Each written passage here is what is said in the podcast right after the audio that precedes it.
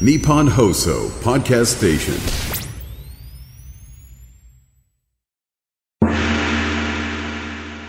山下智博の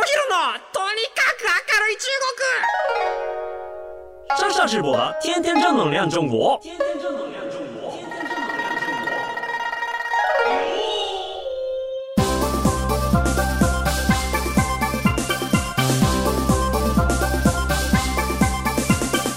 绅士们、女士们，大家好，我是上下直播。皆さん、こんにちは。中国ビリビリナンバーワン日本人インフルエンサー、コンテンツプロデューサーの山下智博です。日本放送、ポッドキャストステーション、山下智博のとにかく明るい中国、今週も上海からお送りしてまいります。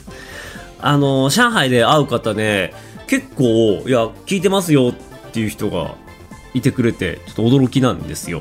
はい。あのー上海にいるのに僕から中国情報を摂取するっていうのは、あの、果たしてなんか意味があるのかなとか もちょっと思いつつですね、あのーまあ、でも、業界が違うと思う、あの、知らないことがたくさんあるのでよく聞いてますよっていうふうに言ってくれる方もいましてですね、ああ、ちょっともうこう気をつけてやんなきゃなっていうような感じなんですけれども、まあ、今回ですね、あのーまあ、僕の友人でもある、あの、ヨンソンマンっていうですね、日本人なんですけれども、中国語の名前の読みがヨンソンマンっていうんですけれども、えーその方々とで中国で会いまして、ちょっとあの面白い店に連れて行ってくれたので、ちょっとそのお話をね、今日はしていきたいなというふうに思います。題して、5年前、絶対中国で流行らないだろうと思っていたものが流行っていた。あのー予想するんじゃないですか。いや、これは中国では流行んないと思いますよ。とか、これは日本では全然来ないと思いますよ。みたいな。えっ、と、そういうものがあったりとかするんですけれども、えっ、と、その、僕が多分流行んないだろうと思ってたものを2つ、代表的な2つがですね、こっち来て状況を見るとめっちゃ流行ってんじゃんって、何これってなっていたので、ちょっとその僕の予想がまるで外れたみたいな話を含めて、ちょっと最新の中国の情報を皆さんにシェアしていきたいなというふうに思っています。で、まず1個目ですね、それこそそのヨンソマンさんにね、連れてってもらった、えっ、と、場所なんですけれども、僕が5年前、なんなら10年前からずっと中、これはすげえいいものなんだけど中国では流行んねえだろうなと思っていたものが流行っていました。それは何かというとですね、ハンバーグです。ハンバーグが今中国でめちゃめちゃ人気だ、なっているんですね。あのーハンバーグがバズらないと思っていた理由っていうのが、これはもうあの中国の人に聞いたんですよ。僕、えっ、と、ハンバーグめちゃめちゃ美味しいのに、なんでみんな中国にはないのと。中国にあるのって結構もうステーキとかなんですよ。ステーキとか、もう肉の形そのままの、あの、形状の肉がすごいやっぱ多くて、で、あの、イタリア料理屋さんとか、洋食屋さんとか行っても、基本的には、ニョーパイとか、ジーパイ、いわゆるその、チキンステーキ、えー、ビーフステーキ、ポークステーキみたいな感じで全部ステーキなんですよ。で、なんでなのって言ったら、あの、ハンバーグって、ひき肉でしょって。で、ひき肉ってさ、あの、いろんな肉ミックスするじゃん。何の肉入ってるか分かんなくなんないみたいな。ことを、当時僕中国の友達に言われて、当時、それこそあれですよ。なんかあのー食肉偽装みたいなやつとか、なんかそんなのが日本でも話題になったと思うんですけれども、やっぱりその、安く、えー肉を食おうとすると、あの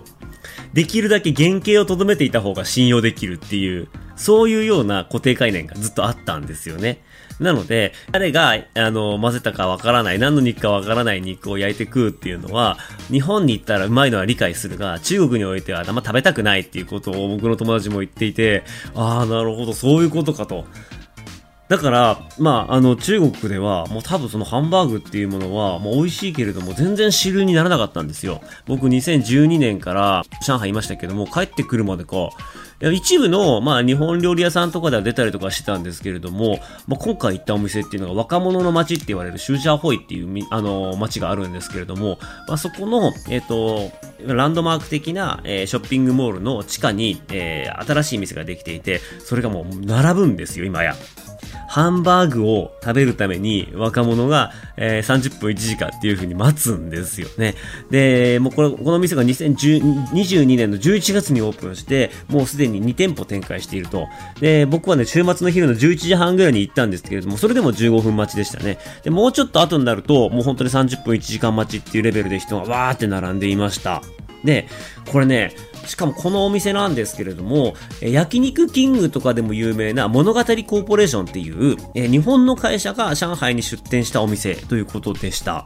で、これは、あの、まあ、出店に関するインタビューとかっていうのをちょっと僕気になって探したんですけれども、ちょっと見つからなくて、えー、もう本当にどうなってんだろうと思ってるんですけれども、これね、本当にすごいなと思いました。で、ハンバーグがバズらない理由っていうのは何の肉使ってんねんみたいな、そういうようなあの疑いがあるからっていうところはちょっと理解していただいたと思うんですけれども、まあ、そこをどういう風に納得させたかっていうところですね。で、もうヒントはですね、もうぶっちゃけて言いますとですね、あの、吉祥寺とかにもある、あの、ひき肉と米っていうハンバーグ専門店が東京でも結構流行ってるんですけれども、まあまあ、ほぼほぼこういったような形のお店の形式でした。要は、牛肉をですね、もう完全に100%牛肉なんですけれども、混ぜないっていうことなんですよ、まずは。肉を混ぜないっていうこと。他の肉と混ぜないっていうことなんですね。で、牛肉を、えっ、と、ま、手ごねで、えっ、と、こねているところっていうのもガラス張りで全部見えるようになってます。要はその、えっ、と、牛肉がミンチされて、ひき肉が出てきて、それを手でこねてっていうところも、クリスタルクリアに全部外側にオープンキッチンで見せてるんですよ。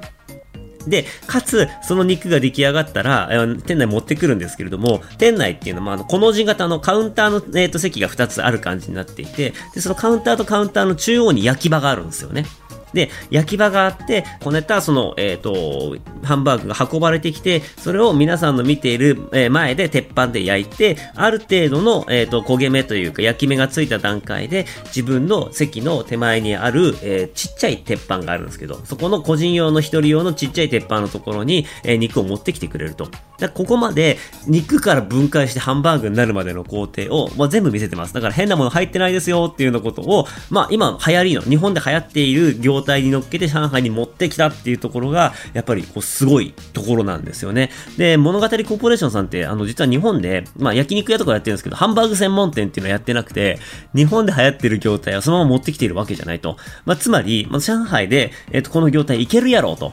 ハンバーグ、ハンバーグも、なんかみんなごちゃごちゃ言ってるけれども、全部見せたら安全だっていうこと全部見せ、しっかり見せれば安全だろうっていう、大意見だろうっていうことで、ちゃんと多分マーケティングしたんでしょうね。で、それで、えっ、と、やって、ちゃんとバズってる、ちゃんと行列ができて2店舗目出してるっていうところが、もう僕的にはもうすごい驚きでした。もう衝撃です。も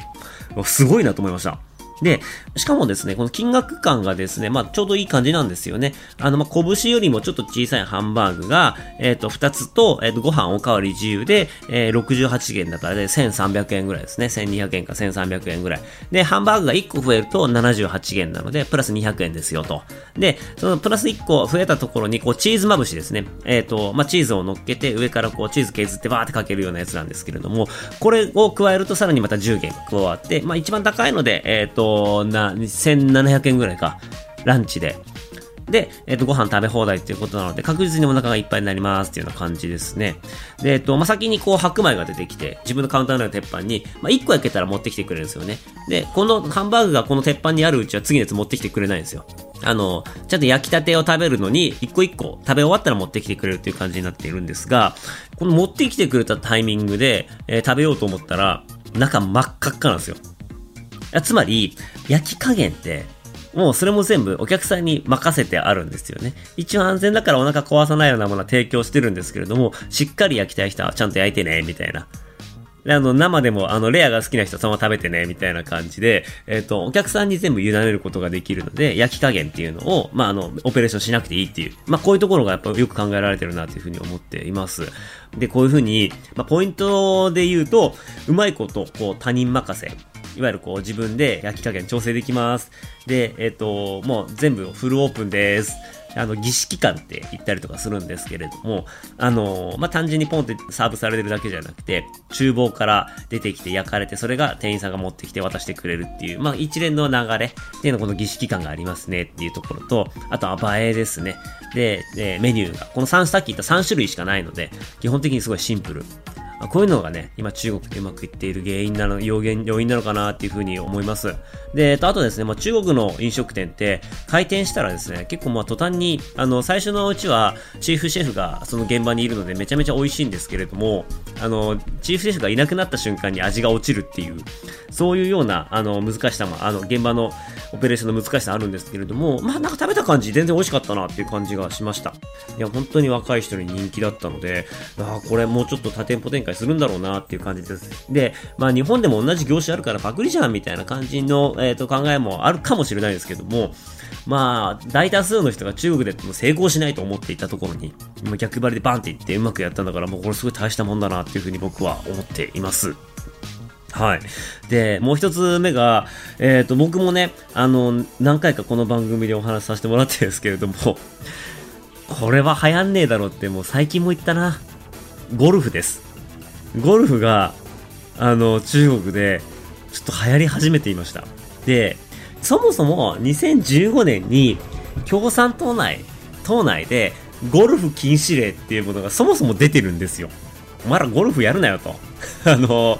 ね、えーこうそういうのお達しが出ていて、で、えっ、と、まあ、そういう上の方針もあったり、あとは、あの、ゴルフ場っていうのが森林伐採につながるから、今中国もね、環境保護っていうのも、あのまあ、やっていは、やっていて取り組んでもいるので、そういう意味で言うと、まあ、新しく森林伐採してゴルフ場を作るみたいなこと自体がとても難しいと。えーそういうこともあって、あの、やっぱこう、中国では本当にゴルフは、あの、貴族のスポーツというか、富裕層のスポーツっていう印象がやっぱすごくあって、で、あの、まあ本当ブルジョワなものなんで、もう市民は関係ねえわっていう感じですごい見ていたんですよ。で、まあ、なので、まあ、あの、そもそも流行んねえだろうって言ってたし、えっ、と、僕の友達とかも、あの、言ってる感じだと、いやいや、もう、あの、中国では絶対流行んないよと。あの、日本に来てやる人はいるかもしれないけど、中国では流行んないですって言ってたんですよね。で、僕もそれは普通に道理が、ロジックがあるから信じてたんですけれども、来てみて、えっ、と、こっちの社員の人と話をしてたら、男性社員と話をしてたら、最近ゴルフ始めたんですよっていうようなことを言うんですよ。僕がなんかゴルフ関係のことをちょっと投稿してるのを見て、いや、僕もやり始めましたよと。え、そうなんだと。で、どういうことって言って、いや、日本、日本でやるのみたいな感じで言ったら、いやいや、最近なんかもうスポーツとして結構やってる人多いですよって。そんな話を言うんですよ。で、いや、そうなんだと思って、でも、あの、あれでしょって、なんかその練習場とか、ゴルフ場とかないでしょうって言ったら、いや、そもそも上海の周りにはゴルフ場が 20, 20コース以上あって、割とその週末とかになると駐在員の方とか中心に行ってるよと。で、えー練習場に関して言うと、実は上海にアジア最大級のゴルフ練習場ができたんだよ。で、そこに行くと、もう、あのー昼間とかは予約しないといけないぐらいに人が混んでるよみたいな話があったので、えーそうなんだと言われたので僕はですね、あの、夕食時間だったら多分行けるだろうっていうことで夕方のね、えー6時前ぐらいにちょっとそのプレイゴルフクラブっていう、えっ、と、そういうあの、お名前のゴルフ練習場があって、で、そこに行くことにしましたと。で、そ行ってきたお話を皆さんに紹介したいなと思うんですけれども、えっ、と、ここがですね、あの、形状で言うと、野球場みたいな感じになってるんですよ。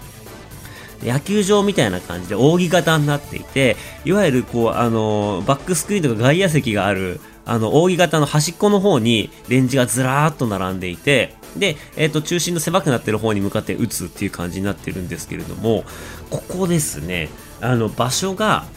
とにかくここめちゃめちゃ広いんですよ。めちゃめちゃ広くて、もうほんと野球場レベルです。で、それが、えっ、と、香港二次口っていう、比較的、あの、市内から車で、えー、4、50分で行けるエリアにあるんですね。で、この4、50分のエリアが遠いのかって言ったら、実は、あの、福旦大学とか、いろんな大学がこの辺りに密集しているのと、あとは、まあ、ビリビリ動画の本社があったりとかするエリアで、全然その、車です4、50分かかるんですけど、別に錆びれているわけではないところなんですよね。そこに巨大な、えっ、と、もので、大体ね、これ30億円ぐらいかけて作られたような施設らしいです。で、ここのね、あのー社長が、どういう人かっていうとですね、もともと外食デリバリー、出前アプリのウーラマっていうアプリがあるんですけれども、ここの元社長がですね、2018年にこのアリババをに、え自分のこの事業ですね、出前アプリの事業を売却したんですよ。で、売却して3年ぐらい、あの、音沙汰なかったんですけど、3年後突然ゴルフ場始めます、ゴルフ練習場始めますって言って作られたのがこれなんですね。で、このウーラマっていうアプリもすごい面白いんで、ちょっと解説しますと、えっ、と、僕が2013年とか14年とかに行った時にはもうすでに、えっ、と、ありまして、その時にできたやつなんですけれども、あのまあ、今ね、美談っていう、メイトワンっていうあのデリバリーアプリと、ウーラマっていうデリバリーアプリの、まあ、二大巨頭になっているんですけれども、今で言うとナンバー2ですね。当時はもう、あの、ウーラマしかなかったんですけれども、えっと、もともと学生時代に出前頼もうと思ったら、全然その食堂とかお店に繋がらなくて出前ができなかったっていうところに正気を見出して、えっと、在学中に友人と作ったサービスらしいんですよね。で、その時に親戚に5000元、えーいわゆるこう10万円借りて始めたビジネスから始まっていると。で、まあ、どんどんどんどん取り扱い店とかサービスを普及させていって、で、えっ、と、どんどん人気になっていくんですけれども、まあ、2018年ですね、アリババに事業を90億ドル、95億ドル？ああ、もうドルになるともう全然計算ができないです。95億ドルですよ。95億ドルで売ったお金で、えーとその中で、あの、この練習場を作ったと。で、彼が、えっ、と、持ち株率が99.411%なので、もうほぼほぼ個人のものというところで、いや、相当なパワープレイですね。で、えーさらにですね、中国の、えっ、と、もう僕そこ行ったら、もう結構仰天したのがですね、練習場プラス、まあ、高級レストランとか、宴会場とか、世界各国のゴルフウェアとかゴルフグッズとかのお店が所狭しと並んでいる、まあ、モールみたいになっているのと、あとは打ちっぱなしのこうエリアにですね、すごいふかふかのソファーがあって、なんか近くにバーカウンターとかもあるんですよ。で、バーカウンターとか、えっ、と、飲み物とかも売ってて、スナックとかも売ってるんですよね。で、なんだろう、もう練習コン、あの、普通にこう、一心不乱に振りに来るっていうか、2、3人で来て、みんなで一つの打席をシェアして、みんなでこう、ああだこうだ言いながら、えー打つみたいな感じの、そういうようなのを想定していて、何球でいくらとかじゃなくて、えー時間制なんですよ。1時間でいくら、2時間でいくら。で、その間、あの、打ち放題ですよ、みたいな感じになっているところは、まあ、日本と全然違うところかな、というふうに思っています。で、まあ、そこに行くとですね、すごいですよ。あの、若い人がめちゃめちゃ多かったんですよ。で、特に多かったのが20代の女性です。で、続いて30代の男性。で、日本でいうところの、まあ、シニアのゴルファーっていうのはもういないわけですよ。で、まあ、あの、いるのは社長さんみたいな感じで、40代、50代の社長さんみたいな人はいるんですけれども、どちらかっていうとそういう人たちは少数派。で、とにかく、もうめちゃめちゃ可愛く着飾った、あの、足のスラーっと長い女の子が、もううじゃうじゃいるっていうような不思議な状況でした。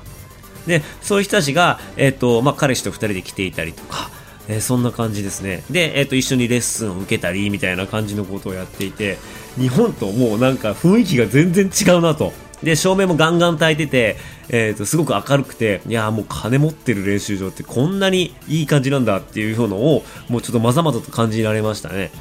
で、あとはこのゴルフ場自体も、今はその、まあ、富裕層のゴあのゴルフって思われていたので、えっと、子供とか女性向けのイベントをたくさん、えー実施して、まあ、一生できる、生涯できるスポーツとして幅広い層にアピールしていくっていうところを大事にしているみたいです。なので、まあ、あの、ゴルフを単純にやりに来るっていうようなイメージではなくて、みんなと遊んで、みんなでゴルフをするっていうところの娯楽としてのスポあのスポーツとしてのゴルフっていうのを打ち出している感じらしいです。で、市場規模っていうのをちょっと見ていきましょうか。で、ゴルフを数字で見ていきますと、えっ、と、中国のゴルフ市場っていうのが2016年には市場規模で86.4億元、約1700億円だったらしいんですね。で、それが2020年には100億元、約2000億円を超えていて、今ゆっくり成長していると。で、大体この市場規模の話をすると、まあ、ポカーンってな、なんやねんそれみたいな数字すごいのはわかるけど、どんなもんやってなるんですけれども、えっ、と、2022年の、最近、中国、あの、日本も割とこう、ゴルフ伸びてきてるって言われていて、で、えっ、と、実際に、まあ、あの、去年とか一昨年に比べて、まあ、ここ数年は、あの、上昇トレンドらしいんですけれども、そんな日本が2022年の市場規模で言うと、3000億円らしいんですよ。なので、今、結構若い人始めてるな、ゴルフ結構流行ってきてんなって、日本で感じるのが3000億円のレベルなんですけれども、中国もうすでに3分の2まで来ているっていう感じです。で、かつこれは基本的に、あのーいわゆる都会中心に消費が進んでいるので、日本よりももっと顕著に集中的に、えっと、ゴルフやってる人が増えているっていうような感じが、えーして見て取れます。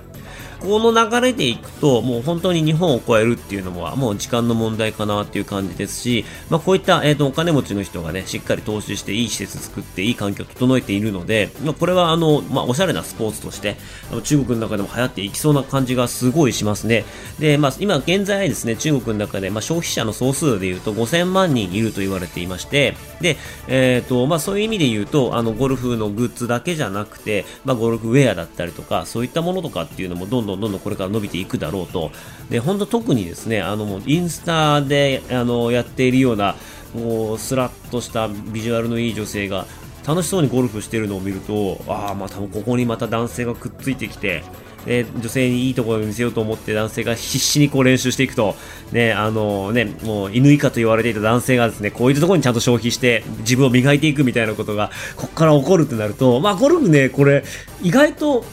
いけるかもしれないなっていう風な、そんな感じがしています。で、えっと、まあ、ゴルフの授業をですね、あの、上海でやっている日本人の方もいらっしゃるみたいです。で、えっと、G-NEXT っていう名前のスタジオゴルフ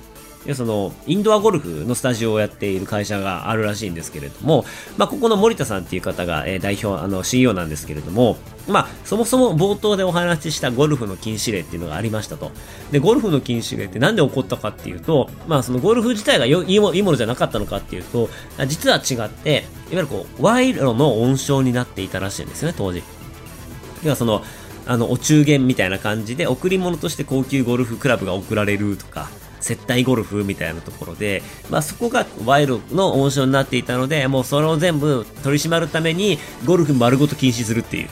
そういうような豪快な策に出たっていう、こう、不正をするのを、もう全部、もうとっ捕まえるために、もう、あらゆるもの、温床となるものを全部禁止していたっていう時代があったので、まあ、それで、こう、あの、禁止されていったというところです。で、えっ、と、それを、ま、健全化して、えー、するためにやっていったので、今となって、まあ、オリンピック競技にも復活して、したので、まあ、健全なスポーツとしては止める理由もあんまりないんじゃないかっていうようなことをこの方は言ってらっしゃいました。で、そういやですね、あの、中国の方がですね、日本でもそういった動きをしていまして、例えば、僕の中国人の友達なんかは自分でですね、あの、インドアゴルフのスタジオを、えっ、ー、と、あの、開けて、あのまあ、実際にインドアゴルフスタジオを経営したりとかもしていますし、北海道で、この間行った、あの、一達ゴルフ、えっ、ー、と、数字の1に、友達のダチって書いて、一達ゴルフクラブっていうところがあるんですけれども、ここがですね、こういうゴルフクラブ場がね、ゴルフ場がですね、中国人が、まあ、買い取っていると。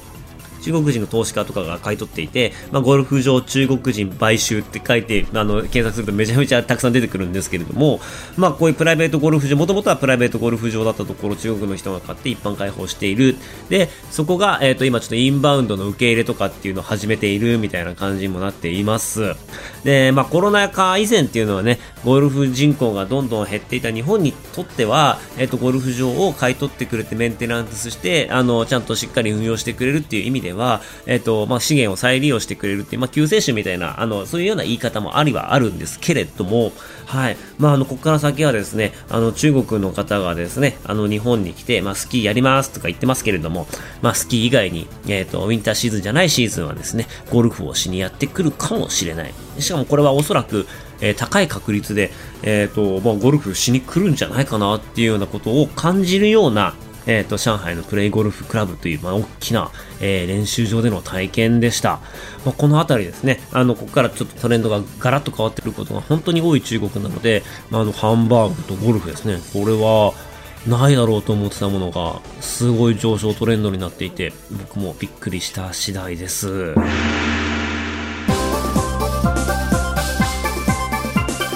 皆さんの周りにもですね、なんかこういう、あ、中国のこんなのが意外だったよとか、これ最近めちゃめちゃ盛り上がってるよね、みたいなのがあれば、ぜひぜひ、あの、メールいただければな、というふうに思います。えー、メールアドレスは、明るい、アットオールナイトニッポンドットコム、AKARUI、アットマークオールナイトニッポンドットコムでございます。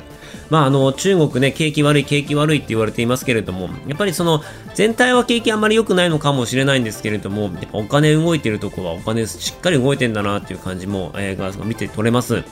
なので、まあ、あのね、あの中国ビジネスいろんなこと言われてはいますけれども、はい、あの、しっかりこう、儲かるところ見極めて、あの、現地の調査とかして、ね、中国人、まあ、広報だったりとか調査が必要だよっていうことであれば、あの、ぜひ弊社、お声かけいただければな、というふうに思っています。はい、というわけで、上海からお届けしました。ここまでのお相手は山下智博でございました。ではまたじゃあ、シャツ在地へ、バイバイ。